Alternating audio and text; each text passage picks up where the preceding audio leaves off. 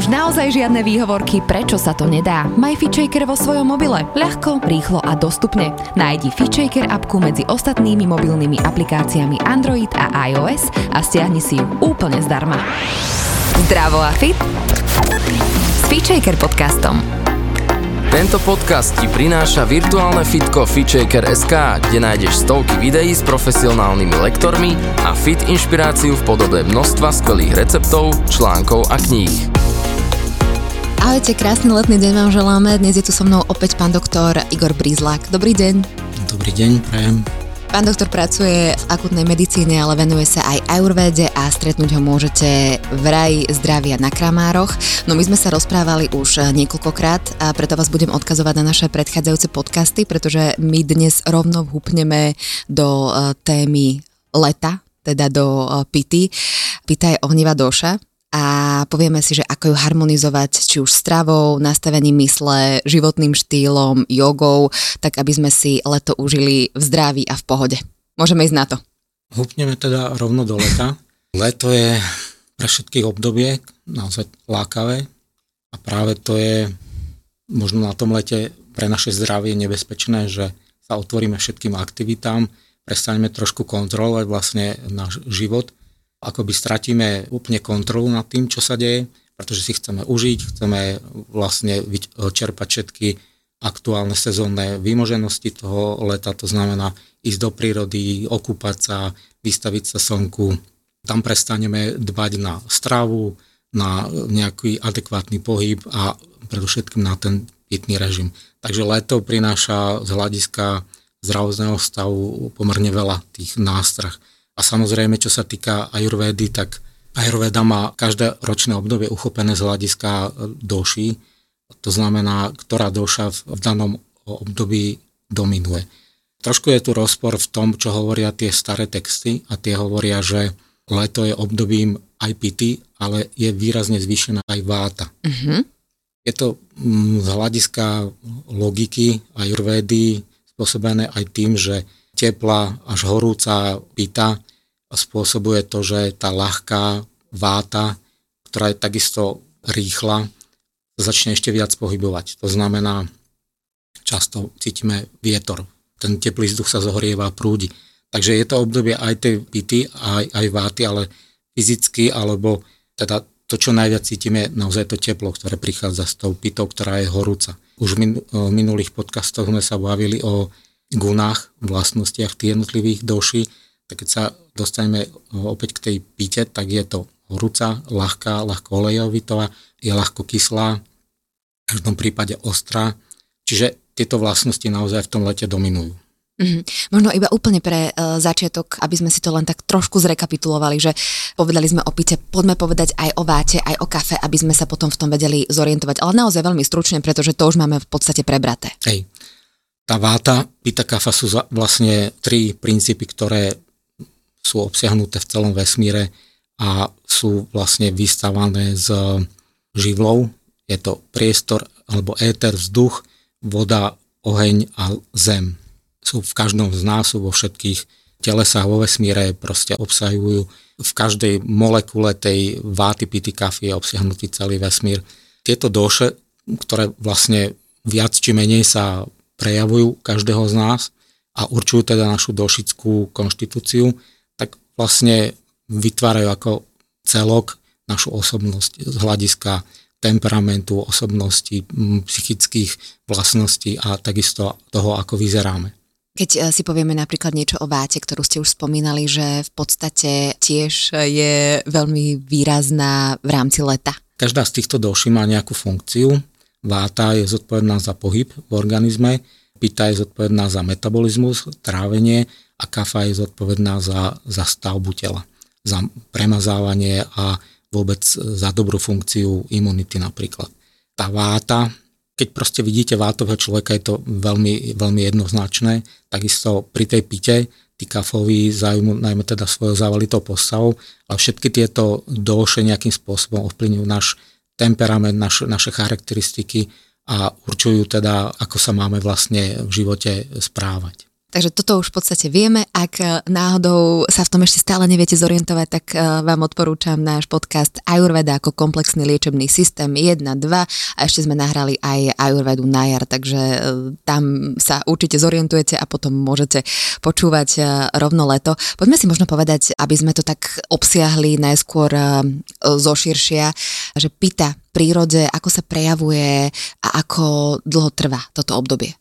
Ako som už povedal, inak to definuje Ayurveda v tých starých textoch, mm-hmm. kde hovorí, že naozaj tá vát dominuje v tom lete, ale trošku sa to líši z hľadiska toho, ako tie ročné obdobia fungujú v Indii a v tých oblastiach mm-hmm. a ako fungujú u nás. Takže v zásade od polovice júna do polovice oktobra, aj keď vzhľadom na tie klimatické zmeny pozorujeme najmä to, že sa to posúva možno skôr do toho mája, kde už sú často vysoké horúčavy až okolo 30 stupňov. Takže môže byť tá váta prítomná v, v prírode už od toho mája a častokrát až do konca oktobra sú pomerne vysoké teploty, takže zhruba od toho mája do oktobra máme prítomnú pitu. Akým orgánom vládne pýta a ako sa najčastejšie prejavuje, ak je v nerovnováhe? Vrátim sa k tým gunám. Uh-huh. Horúca, ľahká, svetlá, ľahko olejovitá, ostrá, kyslá. Keď si tieto vlastnosti premietneme do nejakých reálnych symbolov alebo reálnych vecí, tak môžeme tú pitu dať do analogie s ohňom. Oheň má teplé farby, oranžová, žltá, červená, ľahko ho rozfúkate, je horúci a tak ďalej. Čiže naozaj ten oheň zodpoveda tej pite a keď v tom lete vidíte von, napríklad uprostred dňa okolo tej 12. hodiny, ten oheň naozaj cítite. Cítite ho na pokožke, na tvári, vidíte proste tú horúčavosť a tá pita je tam jednoznačne prítomná. Takže toto všetko vlastne určuje to, ako sa v tom lete máme správať a čo, ktoré orgány vlastne tú pitu najviac cítia. Tými pitovými orgánmi sú koža, oči, tenké črevo, pankreas, žalúdok. Žalúdok je aj kafový orgán, ale je, je tam pomerne veľa ohňa v tom, v tom žalúdku. Takže v tom lete najmä oči, pokožka, to sú orgány, ktoré trpia najviac, keďže sú priamo vystavené tomu ohňu, ktorý je prítomný v prírode, tak to je práve to, na čo si musíme naozaj dávať pozor. Takisto, keď si uvedomí, že oheň nesmierne vysušuje.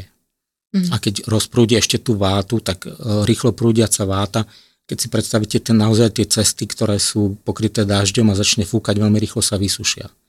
Takže oheň a váta, váta a pýta, vietor a oheň dokážu naozaj ten organizmus vysušiť, takže v tom lete ten pitný režim.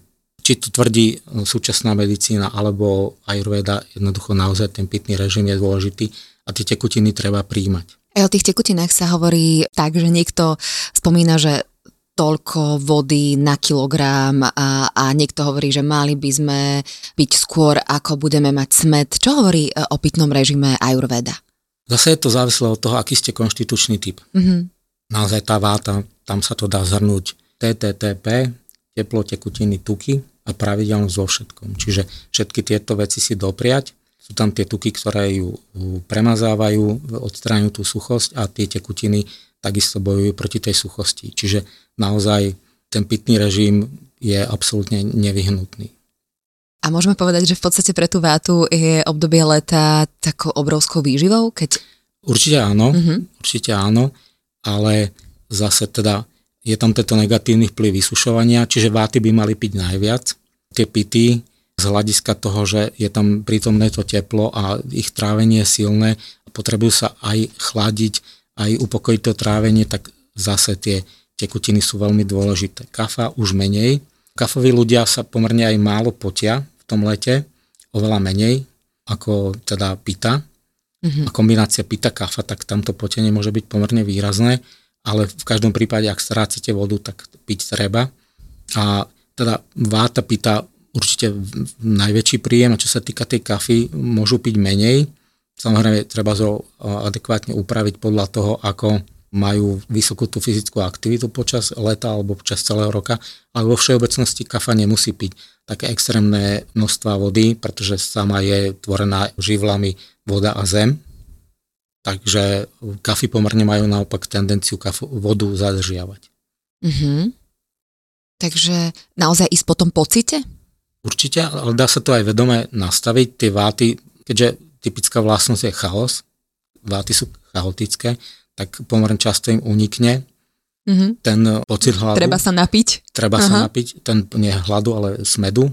Čiže naozaj počas dňa, keď majú milión aktivít, tak sa nenapijú a potom je to naozaj zlé s nimi.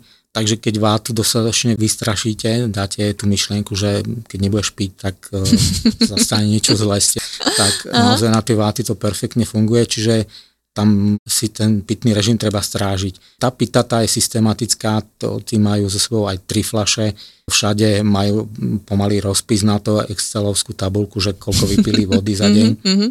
No a kafa, to, to je to stále, to je v tej rovine, že to nevadí. Flagmoš. Aj keď sa nenapijem, aj keby čo bolo, dobehnem, tak aj tak bude dobre. Dobehnem to, hej. Keď už sme pri tom eh, pitnom režime, tak eh, Ayurveda naozaj neodporúča piť eh, studenú vodu. Prečo? Ústredným princípom zdravia v zásade v Ayurvede je dobré agny. Čiže agny je oheň, každá jedna bunka nášho tela má svoje agny, svoj tráviaci oheň.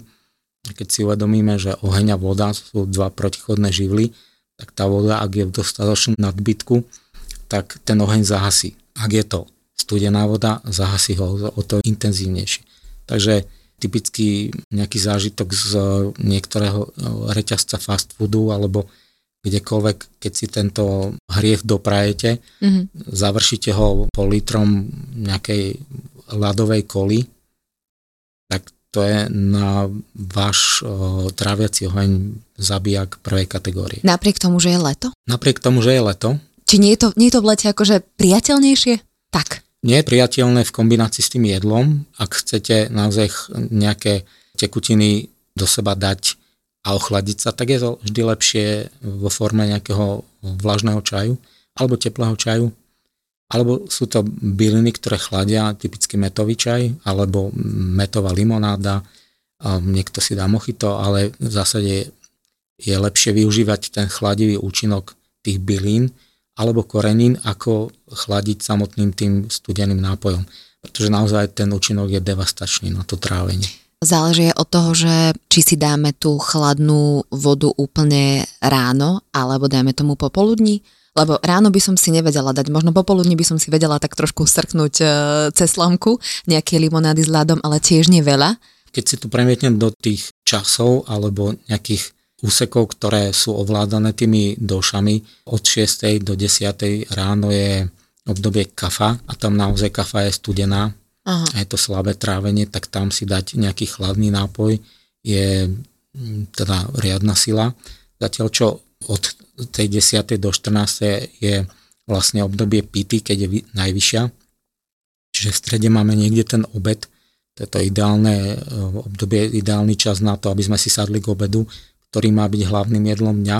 A tam, ak si doprajete nejaké malé množstvo chladivej tekutiny, nemusí to byť priamo s obedom, buď si to, to dať predtým, alebo s odstupom niekoľkých hodín, tak tam je to pomerne menší hriech trošku. Mm-hmm. Hej. Takže keď tak na obed, keď svieti slnko. Áno. Uh-huh. Spomínali ste už, že ideálna je meta, tá je taká najznámejšia, že má chladivý účinok, ale poďme možno spomenúť aj ďalšie. Ja poznám ibištek, koriander, uh-huh. kardamom, penikel. Z toho robiť čajky? Čaj naozaj môže byť vlažný alebo, alebo úplne vychladnutý na izbovú teplotu a vypiť toto je, je to, čo nám prospeje, zmysel, že nás to ochladí a nie uhasiť ten tráviaci oheň natoľko, aby sme si spôsobili, že máme jednak ťažko v žalúdku, že nám to netrávi a že naozaj sa začnú tvoriť v tom organizme látky, ktoré nám neprospievajú, ktoré Ayurveda zahrňa pod e, názov áma. Uh-huh. Áma sú teda tie toxíny, ktoré sa potom tvoria e, v tele. Čo zelený čaj, ten je tiež ochladzujúci, tak ten si môžeme dopriať e, bez problémov? Zelený čaj obsahuje množstvo vynikajúcich látok, antioxidantov, obsahuje napríklad aj L-teanín, čo je aminokyselina, ktorá má upokojujúci účinok, ale obsahuje aj teín, teobromín a tak ďalej, ktoré sú stimulujúce. Má podobné účinky ako káva. Takže z toho hľadiska takisto vypiť litre zeleného čaju nie je úplne vhodné, najmä pred spaním. Ale zelený čaj je výborným stimulantom, lepším ako káva, aj z hľadiska toho pitného režimu, aj z hľadiska ochladenia sa v lete. Takže možno by ste odporúčali aj ľuďom, ktorí sú kávičkári, minimálne v lete vymeniť tú kávu za zelený čaj, dajme tomu? Určite to stojí za vyskúšanie, každý sme iný. Mm-hmm. Naozaj každý reaguje inak. Niekto nemá rád chuť toho zeleného čaju. Dá sa samozrejme dochutiť, ale naozaj bohužiaľ niektorým ten čaj až tak nechutí. Zatiaľ, čo tú závislosť na káve má vypestovanú takmer každý. Mm. Takže, ale možno to odporúčať. Spomenuli ste aj tie koreniny, tak rovno poďme aj k tým koreninám. Fenikel, koriander a to všetko do čajíku alebo do jedla, lebo o jedle ešte budeme hovoriť neskôr ale že stále zostávajme pri tom pitnom režime. Tieto koreniny sa dajú využiť aj vo forme čajov, alebo potom sú zmesy týchto korenín, ktoré sa dajú pridávať aj do jedla. Akékoľvek jedlo, ktoré konzumujete počas leta, tak sa dá nejakou čurnou, čurny sú zmesy tých mm-hmm. práškov alebo zomletých tých bylín alebo korenín. A keďže sme v lete a je to obdobie pita dominantne, tak najlepšie si pripraviť pita čurnu. To som vôbec netušila. Aha, takže trošku čurny tam dať do Hej. všetkého. Mhm. Čurnu úplne do všetkého, aj do sladkého jedla, aj do polievok, aj do hlavného jedla. A to je ďalší prostriedok, ktorý pomáha tú pitu počas leta harmonizovať. Tie čurny čo sú vlastne koncentrované zmesi tých, tých bylín alebo korenín. Mm-hmm. Takisto ako existuje pita čurna, existuje váta čurna, kafa čurna. Takže si mám vybrať e, čurnu podľa uh, svojej konštitúcie. Môžete si vybrať podľa mm-hmm. konštitúcie alebo podľa aktuálne dominujúcej nerovnáhy, ktorá je prítomná. Takže keď e, absolvujete konzultáciu a ajurvedský lekár vám naordinuje nejaké bylinné prípravky na dočasnú pomoc a rýchle pri navrátenie zdravia, tak e, pomerne často je to váta pita čurná, alebo e, kafa čurná, alebo je to nejaký čaj. Vátový, kafový, pitový. Uh-huh. S akými najčastejšími letnými chorobami sa stretávame? Oheň, prítomný v tej prírode, tak úpal. Často. Je to individuálne, váta a kafa na tom slniečku znesú veľa viac. Mm-hmm. Zatiaľ, čo tá pita, jednak si to odnesie tá koža, ktorá je kritickým orgánom a je spojeným s tou pitou. Samozrejme, tá koža všetko zrkadlí, čo sa v tom organizme udeje. Takže rôzne výrážky, rôzne exémy, zápaly kože, všetko toto sa na tej koži prejaví. Takže to nemôžeme povedať, že mám alergiu zo slnka a neriešiť to, ale mala by som akoby hľadať, že čo je za tým, že asi niečo bude v nerovnováhe v mojom tele a to slnko to len povytiahlo? Je možná aj táto interpretácia a v zásade naozaj tá koža je orgán, ktorý zrkadlí, aký poriadok máme v organizme alebo aký neporiadok v organizme naozaj dominuje a na tej koži sa to prejaví, napríklad tými výražkami. U niekoho sa zhorší akné, alebo sa mu vyhodia nové výražky. Niektorým naopak na to akné to, to slniečko pomáha, hej? ale v každom prípade tá koža zrkadlí ten zdravotný stav, to znamená, ak sa po intenzívnom slnení objaví niečo neadekvátne, tak by som pátral naozaj po tom, že, že aký problém je v organizme a často môže súvisieť práve s tou pitou. Mm-hmm. Takže vrátim sa k tomu, že tie úpaly, hej, problémy s kožou, tráviace problémy, veľmi často vzhľadom na to, že máme v sebe nejakú zotrvačnosť, tak pomerne často sa stáva, že sa neprepneme do toho režimu, že skončila jar, skončilo to obdobie chladu a zrazu je tu teplo a my sa napríklad, či sa to týka stravy alebo toho pitného režimu alebo celkovo toho denného režimu, neprepneme do toho, že je tu už to leto. Takže jeme stále ťažké jedlo, vyprážané, slané, kyslé, štiplavé. Mm-hmm. A toto všetko jednoducho potencuje tú pízu, ktorá je prítomná v, v prírode a jednak tá pýta z prírody, jednak to, čo požívame, ako sa chováme. Naozaj to leto je obdobie, keď sa treba chladiť. A schladiť aj tú hlavu, myšlienky, upokojiť sa, a takisto zmeniť aj, aj tú stravu, aj denný režim. Ak sa to nestane, prídu tie choroby. Často je to práve spojené s tým trávením, pretože vysoká pita nestimuluje trávenie, ale naozaj vysoká pita a leto je spojené s obdobím, keď ten tráviaci oheň paradoxne sa to môže zdať, ale je oslabený. Ja by som povedala, že je pita, že je leto, že však oheň, oheň, oheň a ten, ten oheň teda agny, tráviaci oheň mám v sebe, takže to sa všetko podporuje, že všetko ide ľahko. Takže nie, Áno, naopak. Je, je to presne naopak. Hej. Takže to práve vedie k tomu, že ak sa neprepneme a neprejdeme od tej ťažkej stravy k ľahkej, chladivej, to znamená ovocie, zelenina, mm-hmm. listová zelenina. Všetko mm-hmm. toto, čo vlastne má tú kvalitu, že ochladzuje, tak naozaj si zarábame problém v tom, že môžeme mať hnačky veľmi často. Často je to spojené s nejakými pozdravinovými otravami. To jedlo je kontaminované baktériami a tak ďalej, vírusmi, ktoré krásne rastú v tom teplom prostredí. Mm-hmm. Čiže na všetko toto treba myslieť. Tekutiny, ľahká strava, chladivé byliny, chladivé koreniny a budeme v poriadku. Dobre, tak poďme už rovno k tej strave, lebo ste už ju niekoľkokrát spomínali. Ktoré chute áno a aké chute nie? Lebo to je v ajurvede dôležité. V tom letnom období sa sama ponúka tá chuť sladká. Sladké ovocie je široko dostupné. Všetky formy, či bobulové ovocie, jablka, čokoľvek, máme to k dispozícii a to je to, čo naozaj tá príroda ponúka a je adekvátne tomu obdobie. Čiže sladká, horká a trpká chuť. Horká to je napríklad všetká listová zelenina. V zásade každá zelenina má v sebe aj ten element tej horkosti. Okrem špenátu, tam je to trošku špecifické, ale v zásade všetká listová zelenina je najchladivejšia. Všetko, čo je zelené a zase je to krásne vidieť, že napríklad v prísnych tabulkách alebo sumároch, kde sa hovorí o tom, ktoré potraviny sú vhodné a nevhodné pre pizu a teda vhodné, nevhodné v lete, tak paradoxne mrkva, napríklad červená repa sú ako nevhodné pre pitu. Mm-hmm. Len preto, že sú žltá, oranžová, červená. A pritom mrkva je sladká. Cvikla, červená repa, takisto sladká. Ale majú tam tú kvalitu toho teplého. Aha, OK. Čiže naozaj všetko, čo má studené farby, zelenú a tak ďalej, rôzne sítosti, tak je vhodné a chladí. Mm-hmm. Keď som konštitúcia váta pýta, tak čo mám robiť? to si môžem dopriať, nie? Alebo keď sa nad tým tak človek akože pozastaví, tak keby mal len riešiť to, že mám si dať mrkvu, mám si dať cviklu alebo niečo, tak sa z toho zblázni. Určite to je asi najväčší zdroj stresu pre no. klientov alebo pacientov, že vlastne sa vyznať v tom, čo jesť a čo nejesť, tak dať si sladkú mrkvu, ktorá je žltej alebo oranžovej farby, je menší hriech, ako keď si dáte zelenú čili papričku, hej? Mm-hmm.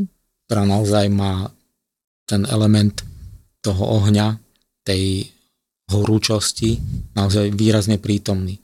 A napriek tomu, že je zelená, je výrazne zohrievajúca. Takže tá zelená farba z tej čili papričky nám nepomôže vyvážiť tú štiplavosť a horúčavu, ktorú vyvolá organizme tá štiplavá vlastnosť tej čili.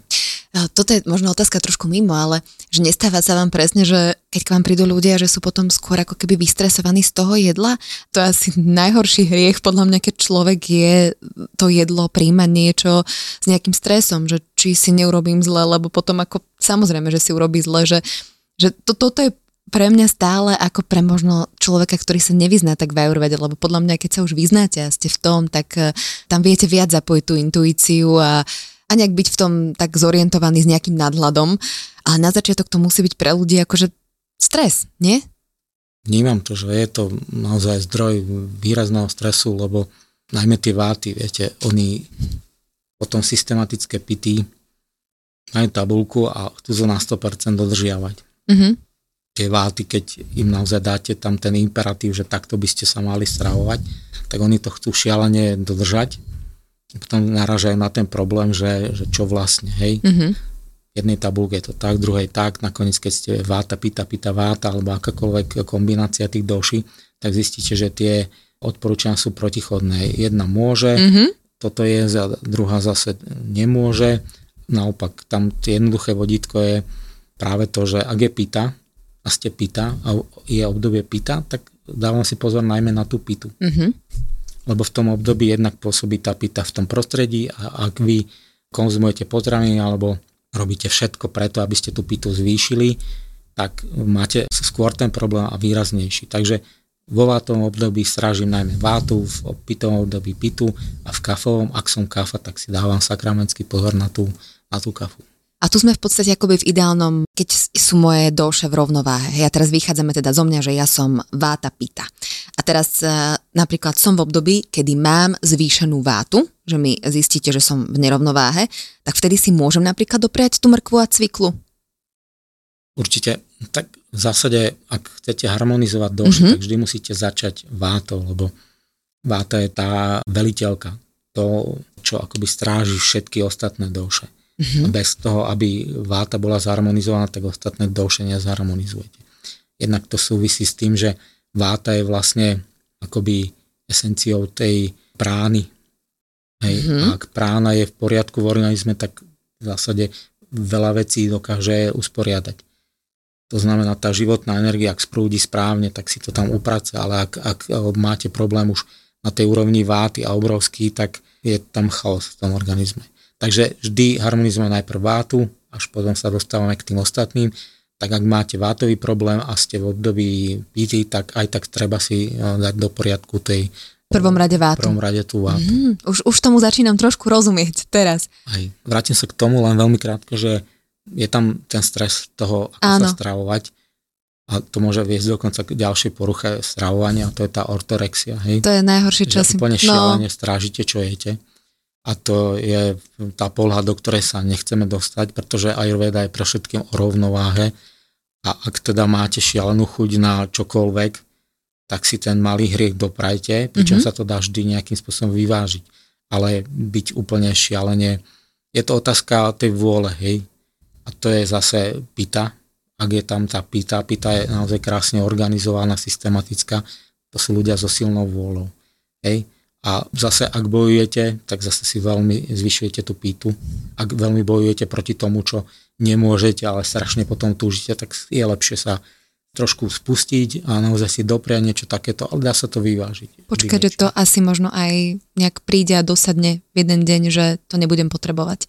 No to som potrebovala počuť, lebo podľa mňa veľa ľudí, keď presne sa dostane do nejakého systému stravovania, ktorý môže byť krásnym vodítkom, ale keď e, to ideme veľmi striktne a presne musíme vychádzať z toho, že kým sme.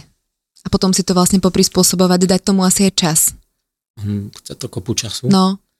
To je vec, ktorá trošku ma robí smutnou, že prídu pacienti a hľadajú pomoc mm-hmm. a často skúsia, za dva mesiace chcú mať výrazné výsledky, tie sa nedostavia, tak uh, jednoducho zase o tej ajurvedy, ktorá má obrovský potenciál, naozaj obrovská múdrosť je v nej skrytá, tak prejdú k niečomu inému a povedia, že ajurveda, ajurveda nepomáha. Je to zase problém v tom, že proste ajurvedu robí kadekto rôznym spôsobom. Potom mám klientov, ktorí boli už troch, štyroch ajurvedských lekárov a výsledky sú zlé, každý povedal niečo iné, protichodné názory a to, to ma mrzí, že to, že to takto je.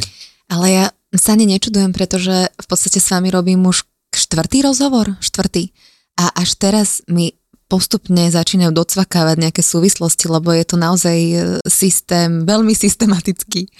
Ale potom asi keď to docvakne, tak zrazu to celé docvakne tak naozaj, že á, vec nie je to až také zložité, len asi tomu treba naozaj dať šancu. Dobre, poďme teda, ale som veľmi rada, že sme sa o tomto porozprávali, lebo to mi príde ako také zásadné, zásadnejšie, možno či je špenát, alebo mrkvu, alebo cviklu, ale aký mať k tomu taký nejaký vnútorný postoj a prístup. Poďme napriek tomu možno si povedať aj nejaké také odporúčania, že, že čo teda je, čo nie je, tak vo všeobecnosti, aby sme sa v tom vedeli zorientovať. Zase je to ťažko nejak paušalizovať. Mm-hmm. Je dôležité asi vnímať, ako to mám. Môj syn teda má 20 rokov, hej, ale je to veľký jedák, ale ako príde leto, jemu ten trávecí oheň fakt dole ide. My sme pred dvomi či tromi rokmi boli v Severnom Macedónsku, ktoré má perfektnú kuchyňu a on tam skoro nič nejedol. Mm-hmm. Čiže v tomto prípade naozaj treba počúvať to telo a upraviť výber tých potravín naozaj tomu, ako, aký máme ten tráviaci oheň. V žiadnom prípade nie potraviny, ktoré sú pita agravujúce, to znamená, že zhoršujú tú pitu, spôsobujú tú nerovnováhu. To znamená všetko slané, kyslé a štiplavé. všetko vyprážané, mastné, ťažké jedlá, proste naozaj v tomto období sú z medicínskeho hľadiska kontraindikované. Mm-hmm. Hej? Mm-hmm. Naozaj, lebo spôsobia veľa, veľa škody v organizme a zase váta pita kafa, váta mliečne výrobky, všetky chladia. Mm-hmm. Okrem tvrdých zrajúcich syrov, je tam veľa soli a tak ďalej, je tam ten proces zrenia, cheddar, gouda, parmezán, ajdam, čo bohato zase konzumujeme, pizza v lete a tak ďalej, tak cestoviny, tak pre tie pity a kafy určite to nie je vhodné, ale váta si môže doprieť. Mm-hmm. Takže v zásade môžeme všetky potraviny rozdeliť na tie, ktoré ochladzujú alebo ohrievajú organizmus. A treba sa zamerať naozaj na tie, ktoré ochladzujú. To sú naozaj tie mliečne výrobky, sú to všetky druhy zeleniny, ovocie a potom naozaj tie, tie byliny a koreniny. Mm-hmm. Mne tam stále nesedí to mlieko. Ja mm-hmm. viem, že Ayurveda ho používa, ale do akej miery ho teda máme používať? Ale to je môj osobný názor. Mm-hmm. No keď si vlastne uvedomíme, že kde napríklad v tej Indii je tá kráva ako posvetné zviera a čo dáva? Dáva mlieko a mlieko je Ayurvede rásajana, to, čo dáva životnú silu, to, čo mm-hmm. vyživuje, tak asi pochopíme, prečo vlastne tá Ayurveda tie mliečne výrobky niektorým typom odporúča. Ide o to, že je to naozaj, vlastne to máte takú instantnú výživu, že pre tie väčšine nevyživené váty je to výborné. Tá pita takisto, niektorí piťaci vezmú litrovku mlieka a vypijú na jedenkrát priamo z chladničky. Mm-hmm. Ten chladivý efekt je výborný. Ale zase vrátime sa k tomu, že je to potrava pre teliatka Áno. na to, aby rástli a rýchlo teda zosilnili a nie výživa pre nás. Hej. Tie produkty sú rôzne, je ich veľké množstvo. Rôzna kvalita? Rôzna kvalita, sú niektoré chutné, niektoré menej, ale v zásade ich k svojmu životu nepotrebujeme. Pri tej kafe výrazne zvyšujú ten element kafy.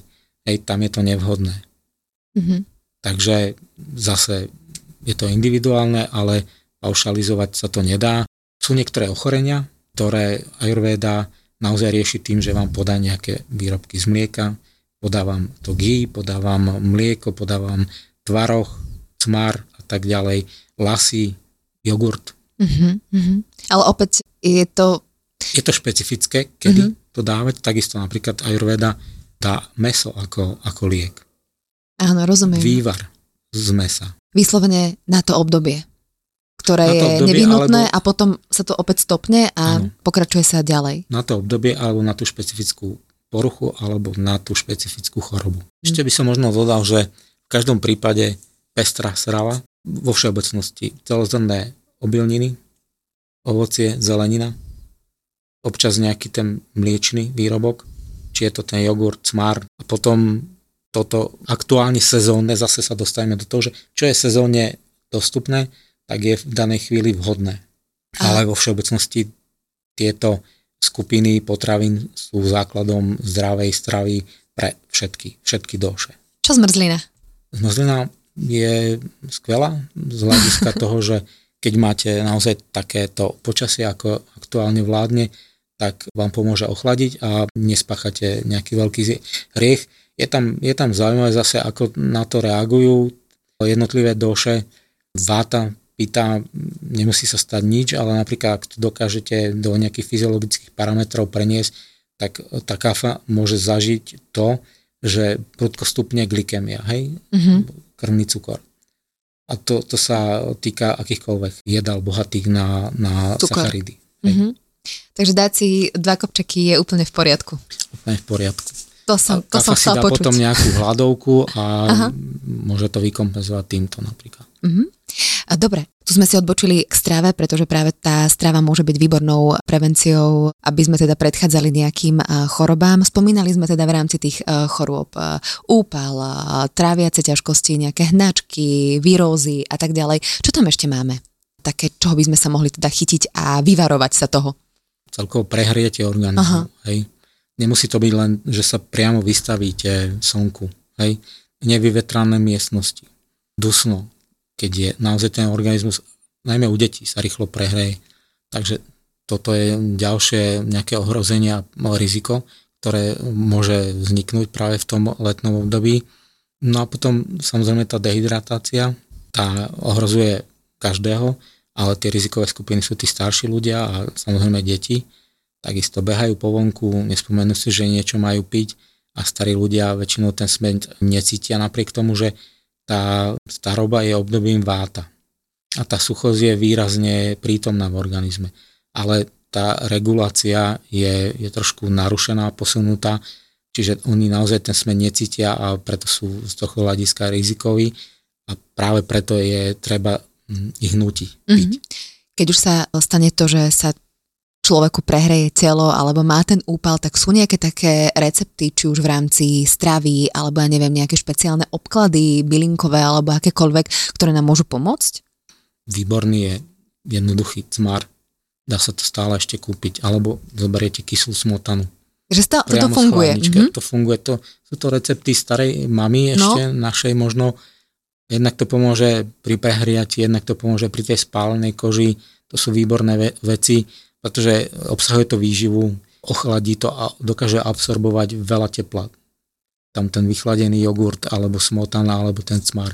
Takže toto sú výborné veci a zase tie nápoje piť chladivé. Čo najviac.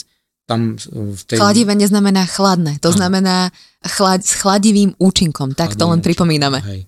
Ako máte tie opatrenia, ticho, pokoj a tak ďalej umiestniť do do toho chladnejšieho prostredia, to platí jednoznačne aj v ajurvede a to sú také opatrenia zdravého rozumu, by som povedal. Mm-hmm. A ajurveda je postavená na zdravom rozume.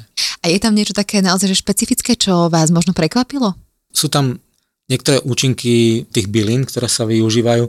Napríklad človek v lete odpadne, hej, mm-hmm. tak ajurveda používa také prostriedky, ktoré sú výrazne akoby stimulujúce. Čiže keď odpadnete, prestane vaša prána adekvátne prúdiť, mm-hmm. tak môžete tú pránu alebo zobudiť toho človeka tým, že mu dáte napríklad ovoňať niečo. Mm-hmm. Neviem, či poznáte, sa to volá hingvaštak, mm-hmm. alebo je to ferula, Češi majú termín, že čertovo lajno. Mm-hmm. Ani to nepoznám. Ne, nesmierne ostré, asafoetída je to to špecifické korenie a dajú vám to ovoňať. Alebo cesnak. Hej? Aha. A vlastne má tam byť ten účinok, že sa preberie človek z toho bezvedomia. V lete cesnak, cibula, to mi teraz napadlo, keď ste teda e, povedali. Asi nie. Zase sú... To je rajas. Sú, sú rajasické a zase tu pitu výrazne zvyšujú. Hej? Takže skôr nie. Ak, ak áno, tak teplne upravené, to je viac v pohode Cibula obsahuje veľa kvercetínu, výborného antioxidantu, výborný na nervy, na cievy, ale skôr by som teda opatrnejšie s tou cibulou a cesnakom. Ale cibula a cesnak sa v podstate môže opäť naordinovať, ako ste spomenuli možno to meso, mm. že mhm. na istý čas a istý čas. ako liečenie, tak. Mm-hmm. Že oni to Cesnak používajú. je výborný na cholesterol. Aha. Na kafové problémy. Ak chcete riešiť kafu, potrebujete niečo ostré, niečo silné, čo tú kafu kvapalní a pomôže odstrániť z organizmu. Takže takto sa dajú využiť tie ostré vlastnosti, či cesnaku cibule alebo ďalších korenín. Je tam tá kombinácia trikatu, ktorú sme spomínali, dlhé korenie, čierne korenie a zázvor. Máme tam ešte niečo také, čo sa nám môže stať a môžeme si pomôcť nejak výrazne v rámci leta, v rámci chorôb? Výrazne si môžeme pomôcť tým, že vôbec zaregistrujeme, že už je leto a začneme sa správať adekvátne mm-hmm. tomu, že je obdobie pita a teda upravíme pitný režim, stravovací režim a ten denný režim. K tomu dennému režimu sa dostaneme, ten je samozrejme tiež veľmi dôležitý, lebo aj svetlo je dlhšie a to tiež samozrejme na nás všetko vplýva, ale ešte keď sme pri tom eh, slniečku, spomínali sme úpaly, eh, tak ma zaujíma spf -ko. A mnoho ľudí teraz hovorí, že neviem, nepoužíva spf alebo si dáva nejaké oleje a tak ďalej. Aký máte vy na toto názor? Alebo ajurveda, čo o tom hovorí? Ako sa vieme chrániť pred slnkom? Keďže v období Čaraku a ďalších veľkých ajurvedských mysliteľov alebo tých pôvodných ajurvedských lekárov, tak nejaké SPF nebolo prítomné, tak v nejakých textoch nenájdeme o tom zmienku. zase ak sa k tomu vyjadruje nejaký konkrétny ajurvedský lekár, je to jeho asi subjektívny názor, ale SPF je niečo, čo by som povedal, že je v tej rovine zase je to niečo neprirodzené a umelé. Mm-hmm. Čiže ísť na slnko, byť tam hodinu a mať 50 faktor na sebe je niečo tak umelé, taká situácia, ktorá v zásade by sa prirodzene nemala vôbec vyskytnúť. Hej? Čiže zase ísť na slnko na adekvátnu dobu, mať nejaký minimálny faktor na sebe a dosiahnuť to pomalé prirodzené opálenie. Je tu zase niečo také ako ten účinok slnka na tú kožu a napríklad tvorba aktívnej formy vitamínu D. A tá vzniká naozaj v tej koži účinkovým vplyvom toho ultrafialového žiarenia. A ľudia si myslia, že však vybehnem na slnko a sa to vytvorí. Tie prepočty sú rôzne, ale kde si som čítal údaj, že na to, aby ste dosiahli 400 jednotiek D vitamínu aktívnej formy, čo je vaša denná potreba, nikto to nikdy nestanovil, to sa nedá exaktne stanoviť, ale približne museli by ste sa slniť 12 hodín. Denne? Denne. Mm-hmm. Čiže to sa nedá dosiahnuť, ak nie ste nejaký rovník, ktorý od rána do večera, od, od svitu do mrku Maka je na, na poli a naozaj je opálený a toho vitamínu vytvorí niečo, tak ten deficit vzniká veľmi ľahko. A teraz sa ukazuje, že, že deficit vitamínu D, D3 je spojený s, s vyšším výskytom ochorení onkologických a aj ochorení kože. Takže paradoxne tam, kde sa menej slnia a používajú extrémne vysoké faktory, napriek tomu stúpa výskyt rakoviny kože, či je to melanom a tak ďalej, tak sa dostávame k tomu, že proste normálne, určite nie 50 určite nie byť o 12. na pláži 3 hodiny, od 12. 3 hodiny, keď je to e, žiarenie najintenzívnejšie, čiže skôr sa asi správať prirodzene. Potom asi tiež pocitovo, lebo tiež si viem predstaviť, že príde situácia, že idem na hory a viem, že je tam ostré slnko a viem, že tam bude svietiť, tak jednoducho, keď to tak cítim, tak si tam tú 50 dám. Však každý asi Určite. sa musí uh, podľa seba zariadiť. Určite zase faktor 50, veľa chemikálií, veľa mm-hmm, rôznych mm-hmm, zl- zlúčení, ktoré nie sú prirodzené. Nevieme, mm-hmm. kde. Teraz sa objavilo, že aspartam je karcinogén potenciálny, hej, mm-hmm. a sladíme cola light a tak ďalej, žuvačky, všade je aspartam. Teraz sa to zistilo, o pár rokov sa možno zistí, že takisto nejaký faktor je a tá zložka toho ochranného faktora je karcinogénna mm-hmm. prirodzene. Takže prispôsobovať ten životný štýl Už tomu všetkému. Neísť do tých extrémov. Keď sme teda v tom, tom našom uh, živote prispôsobovaní, tak by som sa dostala aj k tomu dennému režimu. Ako ho nastaviť v rámci leta? To letné obdobie nás prirodzene nejak tak aktivizuje, takže až na nejakých veľkých spáčov už tým, že skôr vychádza slnko, Niekedy stávam tak, že mm, o 4 ráno, že idem do práce, alebo sa zobudím a ten východ slnka je úžasný zážitok, mm-hmm. kdekoľvek ho vidíte, nemusíte vidieť priamo na pláži alebo v horách. To je ako zrodenie nového života. A tým, teda, že takto skoro vychádza to slnko, tak skôr prichádza naozaj to svetlo. A keďže sme denné bytosti, aktívne počas dňa, mm-hmm.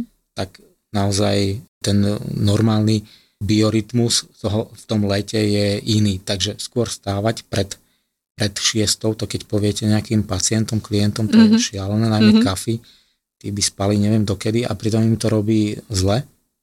A viete možno vysvetliť, že prečo stávať pred uh, východom slnka v rámci nejakej energie? Úplne najjednoduchšie vysvetlenie je naozaj to, že zhruba od tej 6. som mal klienta, ktorý sa pýtal, že či to musí byť presne 6.00. asi, asi nie, hej. Zase pýta, pýta váta, hej. Aha. To, veľmi zlaté to bolo, že to bol vlastne muž. Konštitúcia pýta váta, to nevidíte často u muža. Aha. Hej. No, bolo to veľmi zlaté, hej. Ako sa, on sa naozaj na všetko pýtal a na všetko mal nejaké riešenie, pretože jeho život naučil, že musí mať záložné riešenie, mm-hmm. pretože inak neprežije tak sa pýtal, že to musí byť presne od tej 6. No nemusí, ale zhruba pred tou 6. sa treba ideálne 5.30 niekedy mm-hmm. zobudiť a začať žiť proste, absolvovať tú rannú rutinu, to, čo máme asi hocikedy, ale práve v tom lete ráno je ešte chladno. Mm-hmm. Takže možno ísť sa prejsť do zahrady, do prírody, nasať ten chlad, ktorý potom zmizne v priebehu dňa. A tam si môžeme aj zameditovať, načerpať energiu, ktorá potom počas toho obeda najmä je úplne nulová. Hej, pohybovať sa v tom extrémnom teple je šialené. Preto tie južanské krajiny majú ten interval siesty. Mm-hmm.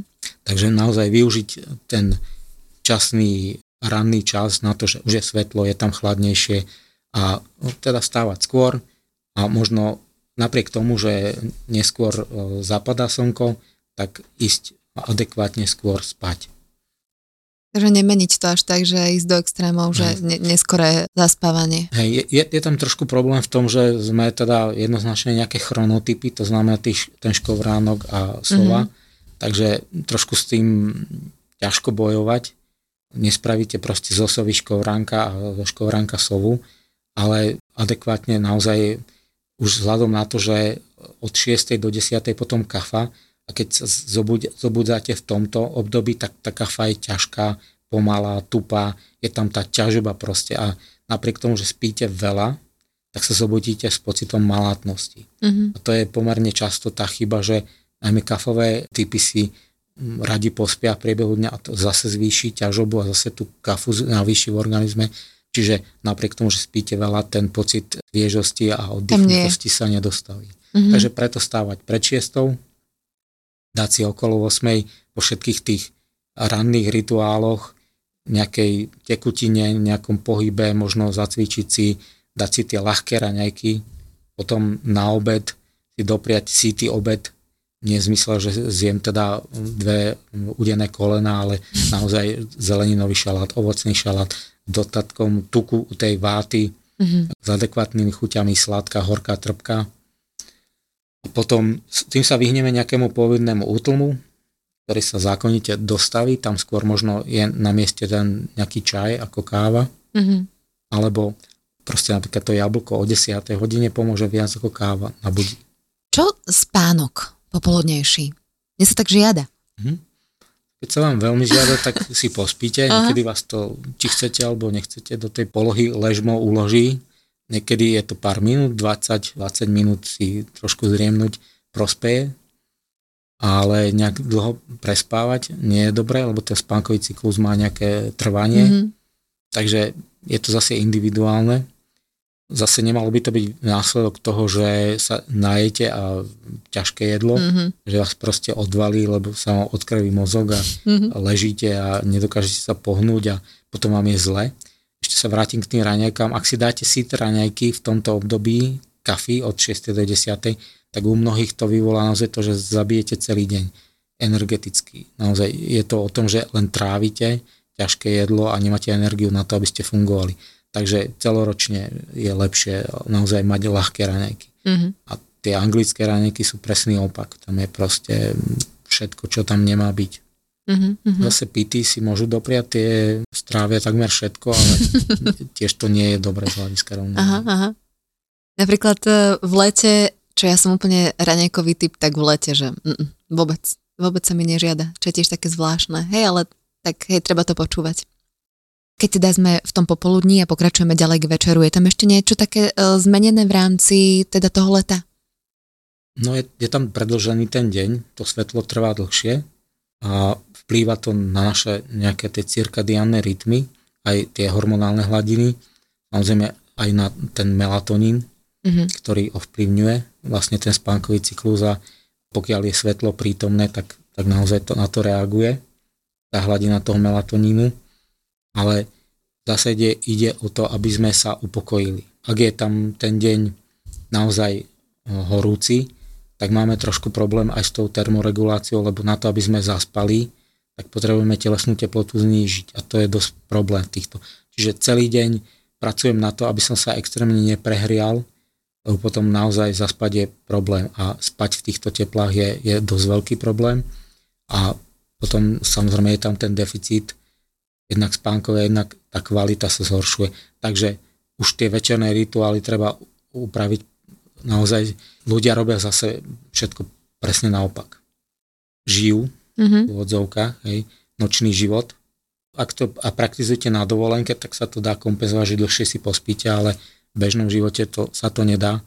Potom grillujú mm-hmm. ťažké jedla, večer a tak ďalej. Všetko to, čo vlastne je akoby proti tej rovnováhe.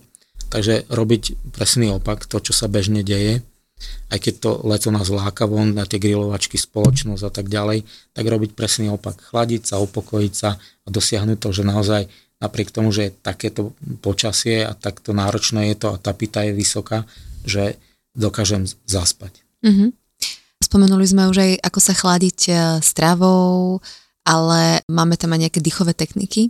Dých je nositeľom prány, je nositeľom toho kyslíka a je nositeľom toho vzduchu, ktorý prichádza do organizmu. Vlastne vdychujeme chladný vzduch, pokiaľ mm-hmm. nedýchate na rovno na púšti alebo niekde, kde je 40, 40 50, tak mm-hmm. ten vzduch je stále chladnejší ako je teplota telesného jadra. Takže vlastne vdychujeme ako keby princíp luny, ten ženský, chladivý. Mesačný. Mm-hmm. Áno. Zatiaľ, čo ten vzduch, pokiaľ prejde našim telom, našimi plúcami a vydychujeme, tak je horúci. Mm-hmm. Takže zase tu, to dýchanie výrazne sa dá cez dýchanie upokojiť, ochladiť Takže jednoducho pranajama, dýchové cvičenia, Áno. kontrola dýchu. To je absolútny problém v civilizácii našej, že ten dých sme vypustili, pretože je to automatický dej a ľudia absolútne dýchanie nevnímajú, tým pádom ho nekontrolujú a ani si neuvedomujú, akú obrovskú škodu to dokáže napáchať, keď ten dých nemáte pod kontrolou. Keď sme pri tom dýchu, tak je vlastne výborná pranajama, šitali a šitkari, Takže môžete si vyhľadať, myslím si, že je celkom jednoduchá aj bezpečná a nie je tam ani veľa kontraindikácií, takže pokojne si nájdete. V podstate jogová prax sa dá prispôsobiť práve tomuto obdobiu. Ja sa prispôsobujú, že je taká, taká ľahšia, pokojnejšia a teda napríklad na mňa to veľmi, veľmi pôsobí, že len dám si zo pár cvikov alebo vyložené nohy o stenu na 10 minút a, a krásne to dokáže akoby človeka naozaj tak až uspať. Takže aj jogou v podstate, aj tou pranajamou si vieme pomôcť. Určite. Stačí pochopiť ten plný jogový, hlboký jogový mm-hmm. dých. V súčasnej dobe je úplne epidémia úzkostných stavov, mm-hmm. depresí, úzkostne depresívnych poruch. Zase to súvisí s tým dýchom, lebo ak máte pod kontrolou svoj dých, tak v zásade tá úzkosť sa nemôže tak jednoducho dostaviť. Takže tým dýchaním sa dá veľa, veľa, veľa e, odkontrolovať a výrazne si pomôcť v zvládaní toho stresu, ktorý tu je stále. Mm-hmm. Či je to leto, jeseň, zima, kedykoľvek, proste ten dých je, je skvelou voľbou alebo metódou, ako, ako sa schladiť, kontrolovať a pomôcť si vlastne pri stresových situáciách. Poďme k, k pite aj e, v rámci nášho vnútra v rámci našich emócií, keď máme zvýšenú pitu, tak ako reagujeme? Pitoví ľudia sú veľmi emocionálni a všetky tie ich emócie sú naozaj také ohnivé. To znamená, každá tá emócia, ktorú prejavujú, najmä v nerovnováhe, je pomerne alebo môže byť extrémna. Hej? Tak ako pitoví ľudia sú pri rovnováhe veľmi srdeční, láskaví, tak môžu byť pri nerovnováhe veľmi ostrý. agresívny, uh-huh. ostrý, žiarlivý, výbušný. Takže ak by ste dokázali kontrolovať jedálniček vášho šéfa, uh-huh. Tak by ste si mohli výrazne uľahčiť práci tým, že jeho výbušnosť, jeho tendenciu k nejakému detailizmu, buzerácii uh-huh. a hnevlivosti, že na vás kričí, by ste dokázali ovládnuť tým, že by ste mu nastavili dobrý jedálniček. Alebo seba môžeme trošku nastaviť. Alebo, alebo seba, že naozaj napriek tomu, že na vás o, takýto piťa kričí, uh-huh. tak vy ste cool a zostanete teda v pohode, lebo máte dobrú stravu, denný režim a správny pitný režim. Uh-huh. Takže naozaj žiarlivosť, to je zlé naozaj. A ak si uvedomíme, že, že aká je strava bežne v populácii, tak tu musíme mať pandémiu žiarlivosti práve preto. Už len z toho jednoduchého dôvodu, že tendencia konzumovať procesované, spracované jedlo, veľa mesa, mesových výrobkov. Hovedzie, bravčové, to extrémne zvyšuje pitu. Takže mesožraví muži, ktorí si neodoprú steak, mm-hmm. klobásku, nejaké grillované výrobky teraz, tak v tom lete to môže byť celkom taký talianský vzťah, len preto, že tá pita je extrémne vysoká. Sranda, že hovoríte o tej žiarlivosti, práve, že tá, tá sa tam ako keby tak uh, vyskytuje. Áno, mm-hmm. je, je to typicky pitové, mm-hmm. takže tá vysoká pita vedie k takýmto negatívnym prejavom, ale harmonická pita, ktorá je naozaj vyčilovaná, tak to sú, to sú úžasní ľudia. Ale stretnúť takého piťaka je teda umenie. Aha, a stretli ste? OK, dobre, dobre. V Ajurvede e, sa veľmi používajú oleje a aké sú teda vhodné, dajme tomu, na pokožku a starostlivosť o, o seba v rámci leta? Keďže naozaj to, čo najviac potrebujeme, je chladiť, tak výborný olej je kokosový. Ten je chladivý. Ten je chladivý. Ten je chladivý. Potom je to ten sezamový, ktorý sa používa najčastejšie. Je vlastne nosičom, vehikulom pre všetky možné byliny a mhm. je teda najčastejšie používaný pri, pri tých ajurvedských masážach. A ten nie je práve, že nás otepluje ako keby? Má mierne zohrievajúce účinky. Áno, tak ale... zohrievať ale určite nie tak ako napríklad horčičný olej, ktorý sa tiež dá použiť, ten výrazne zohrieva, hej. Ale keď máte tzv. medikované oleje a olej, tak e, sú to oleje, ktoré už obsahujú nejaké byliny mm-hmm. a tie dokážu vlastne zabezpečiť ten chladivý účinok, hej. Takže ak ten olej medikujete správnymi bylinami, tak sa dá použiť aj sezamový, samozrejme nie výrazne zohriaty. Áno. V tom lete, ale v zásade to olejovanie, najmä pre tú vátu, je celoročne vhodné. Mm-hmm. Čo pýta kafa? Pýta naozaj tam najvhodnejší ten chladivý mm-hmm. olej, kokosový, kokosový tuk. To, to treba aplikovať určite. A čo sa týka kafy, tak tam je problém v tom, že celkovo kafe nerobia olejové masáže dobre. To musí byť už naozaj špecifický olej. Aha. Najmenej vo vo veľkom množstve, nie často a nie pri kafovej nerovnováhe. Vtedy určite tie olejové masáže nie sú dobré. Potom sa používa udvartana, to je prášková, ktorá naozaj je schopná tú kafu re- regulovať a pomôcť napríklad no, s odstraním nadbytku kafy, pomáha pri lymfodrenáži. Prášková masáž? Mm-hmm. To ako to prebieha? Že len tak možno Máte rýžový prášok vo vrecuškách. Mm-hmm alebo sa aplikuje normálne na kožu? ten prášok na kožu.